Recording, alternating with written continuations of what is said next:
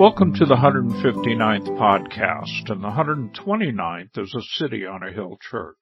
With Pastor Mike moving on to the executive pastor role at Calvary Chapel, Visalia, we've become a satellite church of CCV. During this pandemic, in a very real sense, we've all become satellite churches in our own home.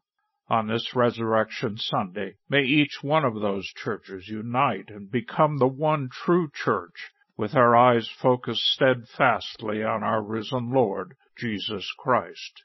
Here to bring the reality of that miraculous event right into your homes is Pastor Michael Clark. Well, good morning and happy Resurrection Sunday to all of you, uh, from all of us here at Calvary Chapel of Visalia. We're so blessed that you have decided to join us for our Easter service this morning and we are celebrating uh, here uh, as we are worshiping with you there in your home from here. Um, we are going to get right into our worship time here. Let's ask the Lord's blessing upon our service this morning. Father, thank you for this day. We thank you, Lord, that the tomb this morning is still empty as it has been for the last 2,000 years because Jesus, you are alive. We thank you, Father, for the living hope that we have through faith in Jesus Christ, that we know that we too will conquer death and sin and hell because you have conquered death and sin and hell. And we celebrate that fact. We celebrate this truth this morning. Bless now our service. Bless everyone who's tuning and watching uh, just a special blessing and anointing upon your people today. In Jesus' name we pray. Amen. Uh, again, uh, happy Easter as we celebrate the resurrection of our Lord and Savior Jesus Christ in this unusual sort of a fashion where we're not all gathering here together uh, in one place. We're gathering um, wherever we are, and yet we are still one church. We are still one body, and we are still together on this Easter uh, Sunday morning. Okay, we're going to get into the message here this wonderful Resurrection Sunday morning. If you are uh, able to open your Bibles, if you have a Bible there at home, 1 Peter chapter 1, verses 3 to 5 is going to be our uh, starting point here. We're not going to spend long uh, in this passage, but it'll be a springboard into the message. 1 Peter chapter 1, verses 3 to 5. And the message is entitled, A Living Hope. A Living Hope. 1 Peter chapter 1 and verse 3. Blessed be the God and Father of our Lord Jesus Christ, who according to his abundant mercy has begotten us again to a living hope through the resurrection of Jesus Christ from the dead, to an inheritance incorruptible and undefiled, and that does not fade away, reserved in heaven for you, who are kept by the power of God through faith for salvation, ready to be revealed in the last time. Once again, let's bow our heads for a word of prayer. And Father, we thank you for your word this morning. We ask God that you would write your word upon our hearts, Lord. You would encourage everyone who's hearing this message to keep our eyes fixed on you, our living hope. In Jesus' name we pray. Amen. We are begotten, it says. God has begotten us again to a living hope through the resurrection of Jesus Christ from the dead. And so we uh, serve a living Savior. We worship a living Lord. He's alive. The tomb is empty in Jerusalem. I've been there to where they think uh, where the tomb is. I've been to both places, the Garden Tomb and the Sepulchre Church, and uh, uh, certainly Jesus is not there. There's no bones, there's no body, because Jesus was raised on the third day. As a matter of fact, the fact that Jesus is raised from the dead uh, is the most significant event in all of human history. It's probably one of the most uh, evidentially proven events in all of human history. Uh, there are eye- eyewitness accounts, numerous eyewitness accounts. There are people who were terrified uh, of being next and being sent to, as it were, uh, their own crosses. Uh, his disciples, they were terrified. They were in hiding when Jesus was taken and he was betrayed and he was brutally tortured and he was murdered and he was buried. And the only explanation as to why we even know who the name of Jesus Christ is today in America in the year 2020 and really all over the world is because Jesus came back from the dead and his disciples were then unstoppable. Those who were terrified, fearful, hiding for their lives. Once Jesus was raised from the dead, they were filled with confidence and boldness because they know if death can't stop Jesus and I'm in him and I'm serving him and all of his promises for me are true, then death can't stop me either.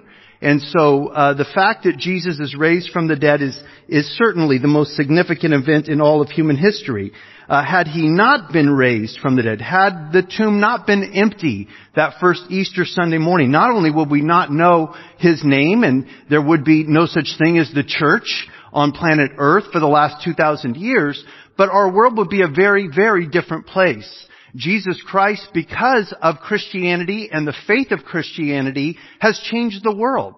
Uh, and it would be a very different world if Jesus was not raised from the dead. Certainly, it would be a much more dangerous, dark, and scary world. As bad as things are now, uh, they could be a lot worse. And the church is still that salt and light that preserves what's righteous and shines the bright light into darkness in order to be the church of Jesus Christ on planet earth. And we uh, have a duty, we have a responsibility to let our light shine and to preserve, as salt does, to preserve that which is right and true and righteous. And imagine again, if there were no Christians on planet earth, how bad this earth would be.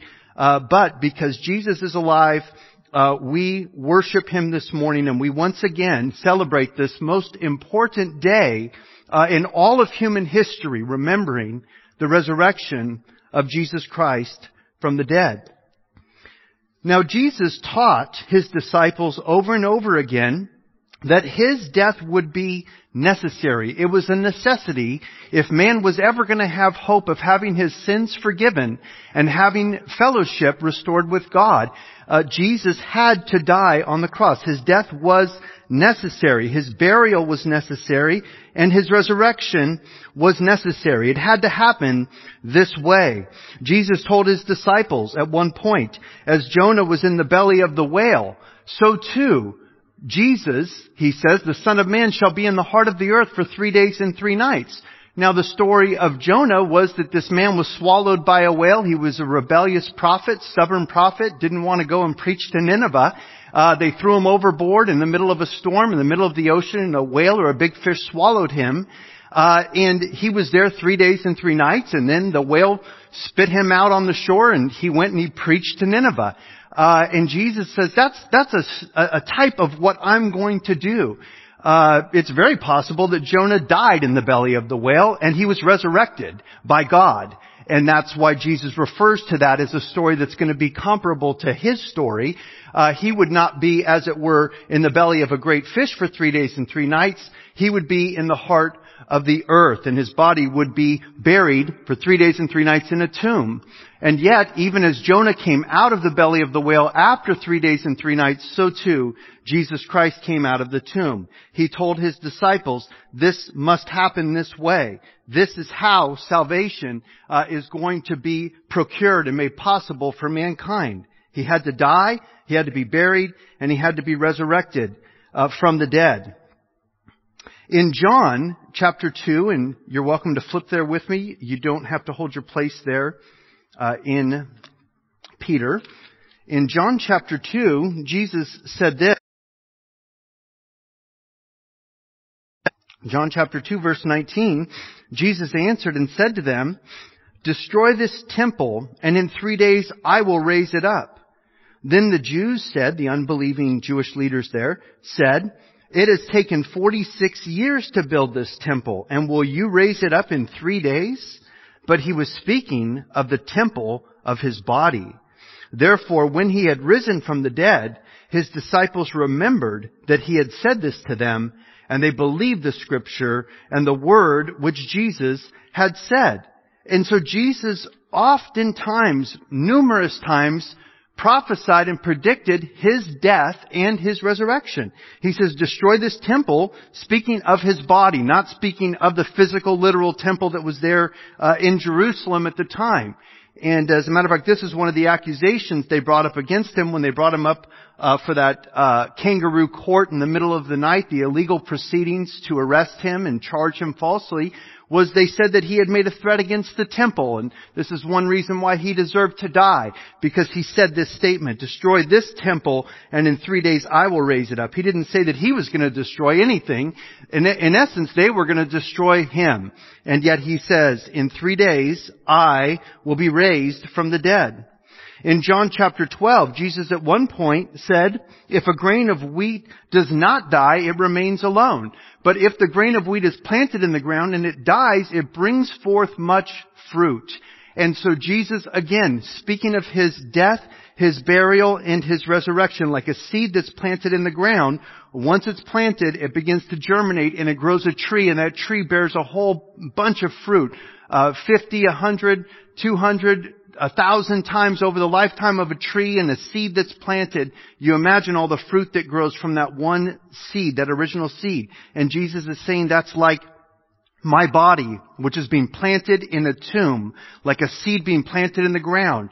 I have to die, I have to be buried, and then I will come back to life, and I will bear much fruit. And indeed, He has borne much fruit. In John chapter 3, Jesus is speaking to a leader of the Pharisees named Nicodemus, John chapter 3 and verse 3, Jesus tells him, Most assuredly I say to you, unless one is born again, he cannot see the kingdom of God. And then he goes on to say in verse 13 of John chapter 3, No one has ascended to heaven but he who came down from heaven, that is the Son of Man who is in heaven, speaking of himself, he says this in verse 14, and as Moses lifted up the serpent in the wilderness, even so must the Son of Man be lifted up, that whoever believes in him should not perish, but have eternal life. For God so loved the world that he gave his only begotten Son, that whoever believes in him should not perish, but have everlasting life. Verse 17, for God did not send his Son into the world to condemn the world, but that the world through him might be saved. And so Jesus uh, basically tells Nicodemus, this ruler of the Jews, this ruler of the Pharisees, uh, you have to be born again. If you want to see the kingdom of heaven, if you want to get to heaven, you must be born again. He's speaking of the rebirth, the spiritual rebirth when we believe and trust in Jesus Christ as our Lord and Savior, His Holy Spirit comes to take up residence within us and we are born again. We are born as it were from above. And then we have healing, we have restoration, we have forgiveness of our sins, and we have harmony once again with our Creator. You see, we're all born dead to God. We're born in this world in our sins and the wages of sin is death. In sin my mother conceived me, the psalmist said. We are born with original sin. We're all separated from God because of our sin nature. So Jesus says, if you want to get to heaven, if you want to have harmony and fellowship with your Creator, you must be born again. You must be born of the Spirit, born from above. And then he talks about uh, the fact that he has come down from heaven, uh, no one has ascended, verse 13, to heaven, but he who has come down from heaven. Jesus knows what he's talking about when he talks about heaven. He knows what he talk, what he's talking about when he talks about a place called hell, because Jesus knows he came from heaven. He didn't start here on this earth like all the rest of us. He came down and took a human body. So when he speaks authoritatively about heaven, about hell, Jesus knows these things for fact. He knows them firsthand. And again, because Jesus conquered death, he has victory and power even over death. Therefore we can trust what He says to us in His Word. He says, no one has ascended to heaven, but He who has come down from heaven, that is the Son of Man who is in heaven, speaking of himself. Then he gives this interesting illustration and comparison of himself that nobody ever would have thought of if Jesus didn't come up with this and tell us this. We would have never put this together as being a type or a shadow or a prefiguring of Jesus Christ and His death on the cross. Verse 14 of John chapter 3, Jesus says, And as Moses lifted up the serpent in the wilderness, even so must the Son of Man be lifted up, that whoever believes in him should not perish, but have eternal life. Interesting. Jesus is comparing himself to a serpent on a pole that was held up in the middle of the wilderness by their forefather, the lawgiver, Moses. Now, if you go back and you read the story again, uh, back in the law, in the book of Numbers in chapter 21, I'll read it to you quickly here. Uh, you know, you never would have put this together that this was a shadow or a type or a prefiguring of the Messiah that was to come, but indeed it was. And it is, because Jesus tells us so. In Numbers chapter 21 and verse 4, we read this about this story of the serpents in the wilderness. Then they journeyed from Mount Hor by the way of the Red Sea to go around the land of Edom, and the soul of the people became very discouraged on the way. And the people spoke against God and against Moses. Why have you brought us out of Egypt to die in the wilderness? For there is no food and there is no water and our soul loathes this worthless bread. They're speaking of the manna, the miracle food that God was providing for them. They weren't happy with God's provision. So the Lord sent, verse 6, fiery serpents among the people and they bit the people and many of the people of Israel died. Therefore the people came to Moses and said, We have sinned, for we have spoken against the Lord and against you. Pray to the Lord that he take away the serpents from us. So Moses prayed for the people. Then the Lord said to Moses, Make a fiery serpent and set on it a pole, or set it on a pole rather, and it shall be that everyone who is bitten, when he looks at it, shall live. So Moses made a bronze serpent. He put it on a pole.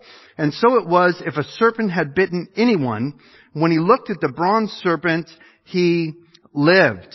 They were dealing with a plague. They were dealing with a pestilence among their people. It was killing people left and right. People were dying, dropping like flies. Uh, does it sound familiar today, guys, to what we're hearing in the media, the daily body count of uh, the coronavirus, COVID-19, and so forth? Uh, this was uh, caused clearly by a judgment of God against his people or a chastening of God against his people in the story here. I'm not saying the coronavirus is, is the same, uh, although we certainly do deserve God's judgment as a planet and uh, as a nation and so forth. But uh, this in, the, in Numbers 21, this clearly was a judgment of God against His people because of their griping, their complaining, and their basically their dissatisfaction with God's uh, provision for their lives. So God sends these fiery serpents among the people. The people are terrified. Everyone that gets bit by the serpent is dying. And then God gives a very strange sort of an instruction to his man Moses as to how to stay the plague, how to heal the people, how to stop them from dying and dropping like flies from the bites of these serpents. God, interesting, didn't take the serpents away. Uh, God didn't uh, uh, call down fire from heaven and burn all the serpents up. I mean, He didn't open the earth and swallow all the serpents. God could have done a lot of things, uh, but He didn't take the serpents away. The serpents were still there. The people were still being bit. And if they didn't do what God prescribed, they would die because of the bite of the poisonous serpents. And interesting, bronze being the metal of judgment in the Old Testament, the altar, uh, the bronze laver, everything related to the sacrificial system in the temple and in the tabernacle before the temple was built, everything was bronze when it had to do with judgment or with God's wrath upon sin. And so he says, make a bronze, speaking of judgment, the metal of judgment, a pole and make a bronze, fashion a bronze snake and put it on the end of the pole. And I don't think that the picture that we see in the hospitals where the serpent is slithering up the pole and it's there in the elevator. I don't think this is exactly the same story. I think that the story of the serpent on the pole in the hospitals with the serpent slithering up it is actually from the Greeks where they used to take people into these snake houses when they were sick and they'd slither all over these sick people and they believed that they would get healed. I think that's where, uh, if you look that up, I'm sure you'll find that's true on Wikipedia, that it's not necessarily the serpent on the pole that Jesus is referring to, that Moses uh, is recording for us, I believe that it's probably the picture would be a pole that stabs the snake. Not a snake slithering up the pole and they're happy and friendly and it's going to heal you, but the, but the pole is stabbing the snake and the snake is dead and you're lifting the snake up and it's, it's hanging on the pole dead. I think that's more of the picture. Uh, and the interesting thing is, is when Jesus refers to this story, he's saying that that's like me. I'm like the serpent on the pole that's being judged, that's being lifted up from the earth. John chapter 3 verse 14. And anyone who looks to me will be healed. Anybody who looks to me will be saved. So we know that this is tr- a true story in Numbers, but it's also a type of Jesus Christ. The serpent represents, always does represent in the Bible, sin and represents Satan. That Satan was the serpent in the beginning. He was a liar and a murderer from the beginning. He got Adam and Eve to disobey God, to bring death, disease, sickness, and really hell upon all of mankind. Uh, and then he create, uh, he caused the first brother to murder his other brother, Cain and Abel, and so he was a liar. He told Eve, you shall not surely die if you disobey God. And he tempted uh, Cain to murder his brother Abel. He's a liar and he's a murderer from the beginning. And so the snake speaks not of, of Jesus, the snake speaks of Satan, the one who has slithered his way into this world and causes all of us to sin against God. And as such, we bring a death penalty against ourselves because we're all sinners. We can't help ourselves. We're gonna die because we're born into sin. And yet, Jesus says, as the serpent, the bronze serpent by Moses was lifted up and everybody who looked upon the serpent on the pole was healed of their pestilence, of their disease, so too, if I am lifted up, he says, I will bring healing to people that look to me for healing of the greatest disease that we all suffer from, which is not the coronavirus disease or any other disease. The greatest disease that we all suffer from, the youngest to the oldest, is the fact that we're sinners and our sin has a 100% mortality rate. We're all going to die as a result. It's interesting that Jesus, in fulfillment of this prophecy, he became sin on the cross of Calvary. God made him who knew no sin to become sin for us, 2 Corinthians 5:21, so that we might become the righteousness of God in him. God made him who knew no sin to become sin for us. Jesus became sin. He became the serpent on the pole, bronze, the metal of judgment. Jesus was hanging on the cross as a judgment against sin. But all who would look upon him from that day on the cross of Calvary 2,000 plus years ago, or around 2,000 years ago, uh, here we are today. We still look to the cross. We still look to Jesus Christ, and we are healed, and we are saved, and we are forgiven of all of our sins by trusting in His sacrifice for us upon the cross. In Isaiah chapter 53, we're told there in Isaiah about the suffering servant, and this is one of the greatest prophecies uh, in the Old Testament about Jesus Christ. I mean, you read Isaiah 53, uh, we have the Dead Sea Scrolls. This was written well before uh, even the copies that we have uh, of the Isaiah scroll were written before Jesus Christ, hundreds of years before Jesus was ever born. This was originally written probably 750 years before Jesus was born, but the copies we have are easily a couple hundred years BC. Uh, in uh, the museums, the Isaiah scroll, the Dead Sea Scrolls. And so this was written before Jesus was here, and yet it describes perfectly uh, who he was and how he died and even how he would live uh, again. We read in Isaiah 53 verse 3, He is dis- despised and rejected by men, a man of sorrows and acquainted with grief. Doesn't that just break your heart when you read that? Thinking this is describing Jesus when he was here. He was despised. He was rejected. He was sad. He was a man of sorrows. He was acquainted with grief. And we hid, as it were, our faces from him. He was despised and we did not esteem him. Surely he has borne our griefs and carried our sorrows. Yet we esteemed him stricken, smitten by God and afflicted. But he was wounded for our transgressions. He was bruised for our iniquities. The chastisement for our peace was upon him, and by his stripes we are healed. Verse 6. All we like sheep have gone astray. We have turned every one to his own way, and the Lord has laid on him the iniquity of us all. Written 750 years before Christ describing perfectly the serpent on the pole that would be raised up where Jesus says, if I am lifted up, I will draw all men unto myself because Jesus took the iniquity of us all. This is really written by the Jewish perspective. It's probably going to be a prayer that the Jews are going to pray when Jesus comes back at the end of the tribulation period in order to set up his kingdom and to save the Jews, Israel, from the Antichrist, which by the way, we're getting very close, I believe, uh, to these events, these end times events. Uh, so much happening in, around the world. It's uh, fulfillment of prophecy. It's, it's incredible and unbelievable, actually, uh, including this coronavirus disease.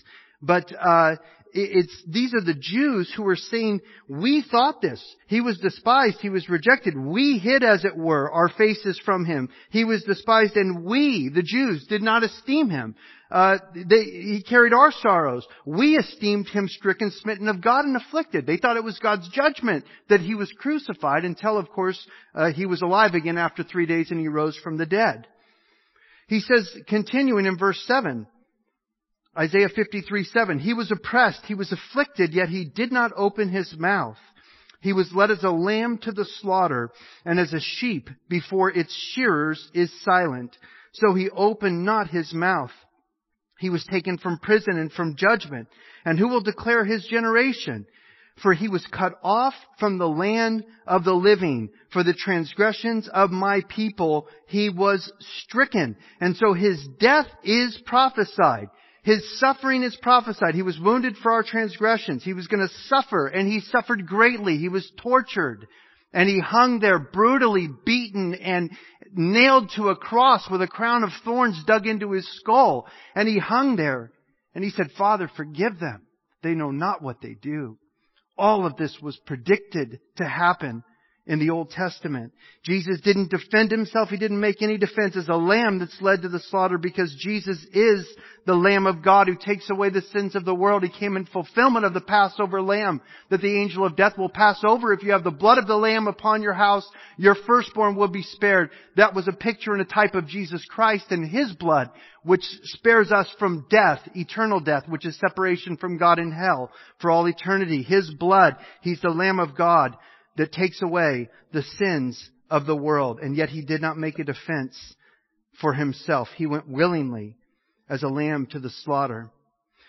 We read in verse 9, they made his grave with the wicked but he was with the rich at his death. Remember, he had two criminals on either side of him, uh, two thieves, one on his right hand, one on his left. He certainly, indeed, uh, was killed with the wicked, and yet he was with the rich at his at his death. Joseph of Arimathea took his body down and prepared it and buried it there uh, on that Good Friday in his own tomb. And so he, uh, Joseph of Arimathea was the rich man. All of these things were predicted and happened exactly as were prophesied.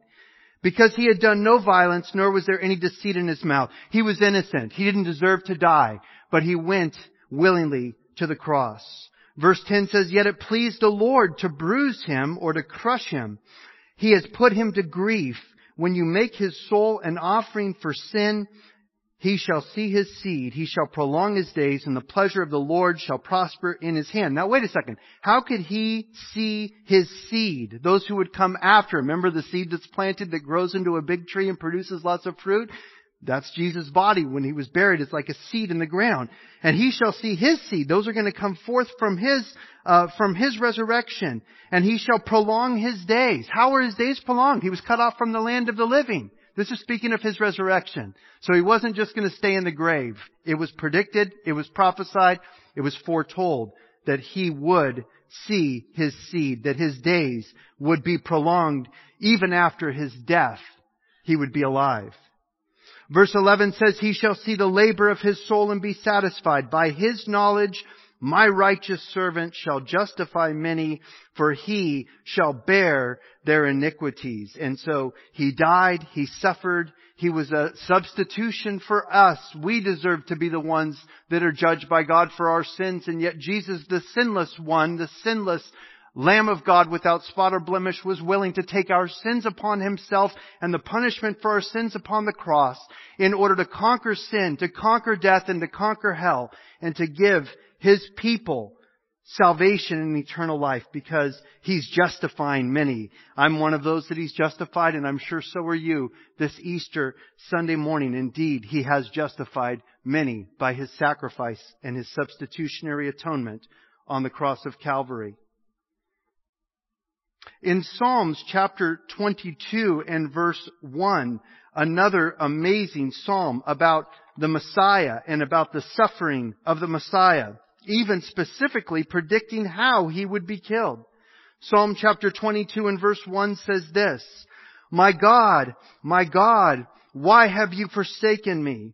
Why are you so far from helping me and from the words of my groaning? You'll remember that Jesus said this when he was hanging on the cross. He was nailed to the cross with these nails driven into his hands and to his feet. It was a torturous, terrible way to die. As a matter of fact, uh, the idea of nailing someone to a tree as a method of capital punishment and execution was unheard of uh, at this point in the ancient world when David, the psalmist, wrote this psalm uh, a thousand years or so before Christ was born. There was no such thing as crucifixion, and we're going to see here that the crucifixion is laid out in great detail a thousand years before it happened, and you know hundreds and hundreds of years before anybody even conceived the idea of killing somebody by nailing them to a cross. And yet, Jesus called out from the cross, My God, my God, why have you forsaken me? Many Bible scholars believe that Jesus was telling his disciples what was happening because this whole psalm, as we're going to see in a minute, we'll read through it quickly for the sake of time, but it's speaking about Jesus specifically, his crucifixion and his resurrection. And so when Jesus is saying, my God, my God, why hast thou forsaken me? In the, in the minds of all of his followers and those who would come after him, they're going to think, wait a second, that's the first verse of Psalm 22. I need to go read Psalm 22. So Jesus was kind of giving them a message, a coded message. Go read Psalm 22. That's what's happening right now to me on the cross of Calvary. He says this in verse 6 of Psalm 22. I am a worm and I am not a man, a reproach of men and despised by the people. All those who see me, they ridicule me. They shoot out their lip. They shake their head saying, he trusted in the Lord. Let him rescue him. Let him deliver him since he delights in him. Jesus refers to himself here as a worm. A worm is helpless. A worm can't defend itself. A worm can't even get away from somebody that wants to hurt it. A worm is totally at the mercy of whoever comes around and sees the worm there uh, in front of them. Interesting that Jesus calls himself a worm, but the Bible says that the devil is a snake. He's a serpent, slithering, crafty, waiting, striking, hiding. And, uh, and, and, and yet Jesus, uh, he's just, he says, I'm a worm. I can't do anything to defend myself. I can't help uh, myself at all in this situation. I'm at totally at their mercy and they hate me, they despise me, they ridicule me, they mock me. He continues in verse 11, skipping ahead, Be not far from me, for trouble is near, for there is none to help. Indeed, there was none to help Jesus on the cross. He says, Many bulls have surrounded me. Strong bulls of Bashan have encircled me. They gape at me with their mouths like a raging and roaring lion. Many uh, Bible scholars believe that Jesus here prophetically, speak, this is speaking of the demons and the demonic realm that were celebrating his death upon the cross. The strong bulls of Bashan uh, have encircled me. He says in verse 14, I'm poured out like water. All my bones are out of joint. My heart is like wax. It has melted within me. Uh, being hung on a cross was really the most torturous way to kill somebody, probably that they've ever really invented. Uh, it is so cruel. And, you know, you hang there and uh, they have the nails into your hands, your arms would go numb, you wouldn't be able to feel your shoulders anymore, you'd have a hard time breathing, you would, you wouldn't be able to hold yourself up so you would slouch down, and then you wouldn't be able to get a full breath of air in your lungs. So you literally would suffocate to death slowly over a period of hours and days. People would hang on the cross before they died. Uh, and so it's saying here that his bones are out of joint. That's exactly what would happen if somebody was crucified. Their bones would just be all pulled out of socket as they hung there, and the weight of their bodies pulled them down to the ground, and they were trying to stand up in order to take a breath. He says, my heart is like wax, it's melted within me. You remember his heart was broken. His heart had literally exploded when they came with the spear and they stabbed him in his side. They didn't break his bones because the prophecy said not one bone of his would be broken and indeed not one bone of his was broken on the cross, although his bones were all out of joint. But they stabbed him in the heart rather than breaking his legs as they broke the legs of the two other criminals, uh, and blood and water came rushing out. Uh, which are the fluids of birth, or the fluids of really of the church. Blood and water was the, the birth of the church there on the cross of Calvary. Uh, the, the blood uh, speaking of the communion, the water speaking of the baptism, so much symbolism there. Jesus also talked about the blood and the water uh, being born again from above in John chapter 3 when he was speaking with Nicodemus. But his heart was like wax. It was melted within him, and when they stabbed him with the sword, uh, the blood and the water came out of his side. He says, my strength is dried up like a potsherd. My tongue clings to my jaws. You have brought me to the dust of death. This again is perfect description of crucifixion because he would have been bleeding, bleeding, bleeding from when they beat him, uh, his back ripped open with the cat of nine tails, scourged him with 39 lashes. When they beat him up, when they drove the crown of thorns into his head, then they nailed his hands and his feet to the cross. He would have been dehydrated, all the blood going out of his body. He said, I thirst when he hung there on the cross. This was written a thousand years before the event happened. Verse 16. He says, for dogs have surrounded me. The congregation of the wicked has enclosed me.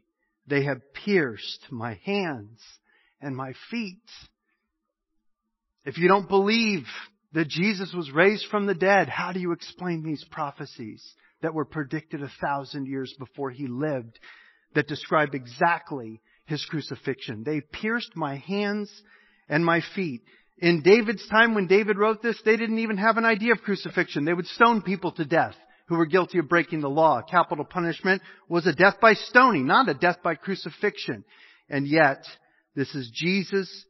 The prophet uh, David was speaking as Jesus here. Exactly what happened to Jesus 2,000 years later. They pierce my hands and my feet. I can count all my bones. They look, they stare at me. They divide my garments among them, my clothing they cast for lots. Remember the soldiers? They basically threw dice for his clothes. This was predicted also. He says in verse 19, But you, O Lord, do not be far from me. O my strength, hasten to help me. Deliver me from the sword, my precious life from the power of the dog. Save me from the lion's mouth and from the wild horns of the wild, or the horns of the wild oxen. So he's crying out to God here in this psalm. Jesus is crying out for God's help as he's hanging on the cross, pierced in his hands and his feet. And then he says, And you have answered me. And so the death of Jesus on the cross was not the end. God answered this prayer and God saved Jesus and resurrected Jesus Christ on the third day on that first Easter Sunday morning. He says, you have answered me. You've answered my cry. He says, I will declare your name to my brethren. In the midst of the assembly I will praise you. You who fear the Lord, praise him. All you descendants of Jacob, glorify him and fear him. All you offspring of Israel, for he has not despised nor abhorred the affliction, the affliction of the afflicted, nor has he hidden his face from him. But when he cried to him, he heard. This is the resurrection. His death, his crucifixion, his resurrection. It's all predicted. It was all prophesied to happen this way, and it did happen this way. He says, My praise shall be of you, verse 25, in the great assembly. I will pay my vows before those who fear him. The poor shall eat and be satisfied. Those who seek him will praise the Lord. Let your heart live forever. And really, this is Jesus' celebration of victory over death, that his atonement satisfied the wrath of God, the propitiation of our sins was put upon Him. God's wrath was satisfied upon His Son when He judged sin upon His Son upon the cross of Calvary. And so now we're the poor. Blessed are the poor in spirit. We're the poor who are eating and satisfied. We're the ones who seek the Lord, who praise the Lord, those who have come after Him because He has conquered death. He says, all the ends of the world shall remember and turn to the Lord, and all the families of the nations shall worship before you, for the kingdom is the Lord's, and he rules over all of the nations. And indeed, the gospel message has gone out to every nation all over the world, even as this was predicted to happen. The whole world knows the name of Jesus Christ because Jesus conquered death that first Easter Sunday morning. There's, there's so much more here, guys, that I would uh, love to go through with you. I encourage you, go read Psalm 118. For the sake of time, we're not going to go there, but Psalm 118 is a third Old Testament prophecy that details Jesus' death and his resurrection. So uh, I encourage you to read that. So Psalm 118, Isaiah 53, and Psalm 22, all written hundreds and even a thousand years on Psalm 22 before the birth of Jesus Christ, before his death on the cross, and before his resurrection, yet all of those prophecies were fulfilled perfectly by Jesus' death on the cross and his resurrection on the third day. Again, as we go back to where we started in 1 Peter chapter 1 and verse 3, because of all of this that God has done for us as his people, this Easter of 2020, we could say this along with our brother Peter. Blessed be the God and Father of our Lord Jesus Christ, who according to his abundant mercy has begotten us again to a living hope through the resurrection of Jesus Christ from the dead. Indeed, we serve a risen Savior. He's alive the angel told the people that were there at his tomb, why are you looking for the living among the dead? He's not here. He's alive. And indeed, he is alive forevermore. And he is going to come back again. He promised, if I go, I will come again. Uh, and I will receive you unto myself that where I am, there you may be also. So we're looking for the return of Jesus Christ. It's been, uh, 2,000 years. The Bible says a day is like a thousand years to God. A thousand years is like a day. So it's only been a couple of days since Jesus left and went to heaven and said, I'm coming back again and Jesus asked the question, He said, when I return to the earth, will I find any faith? When I return to the earth, will I find any faith? And, uh, and we can answer definitively, yes, Jesus, you find faith on the earth among us and among your people this morning. We celebrate uh, the resurrection of Jesus Christ and the good news of the gospel message.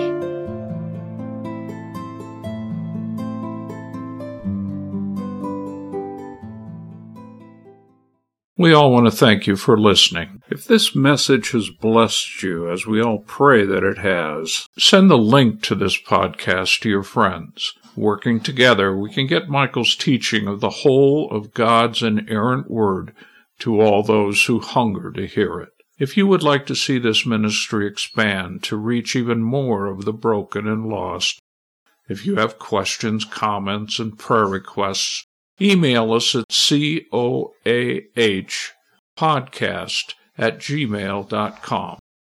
We would be honored to pray for you, as we hope you are praying for us. Good day and God bless from City on a Hill Church, Tehachapi, California.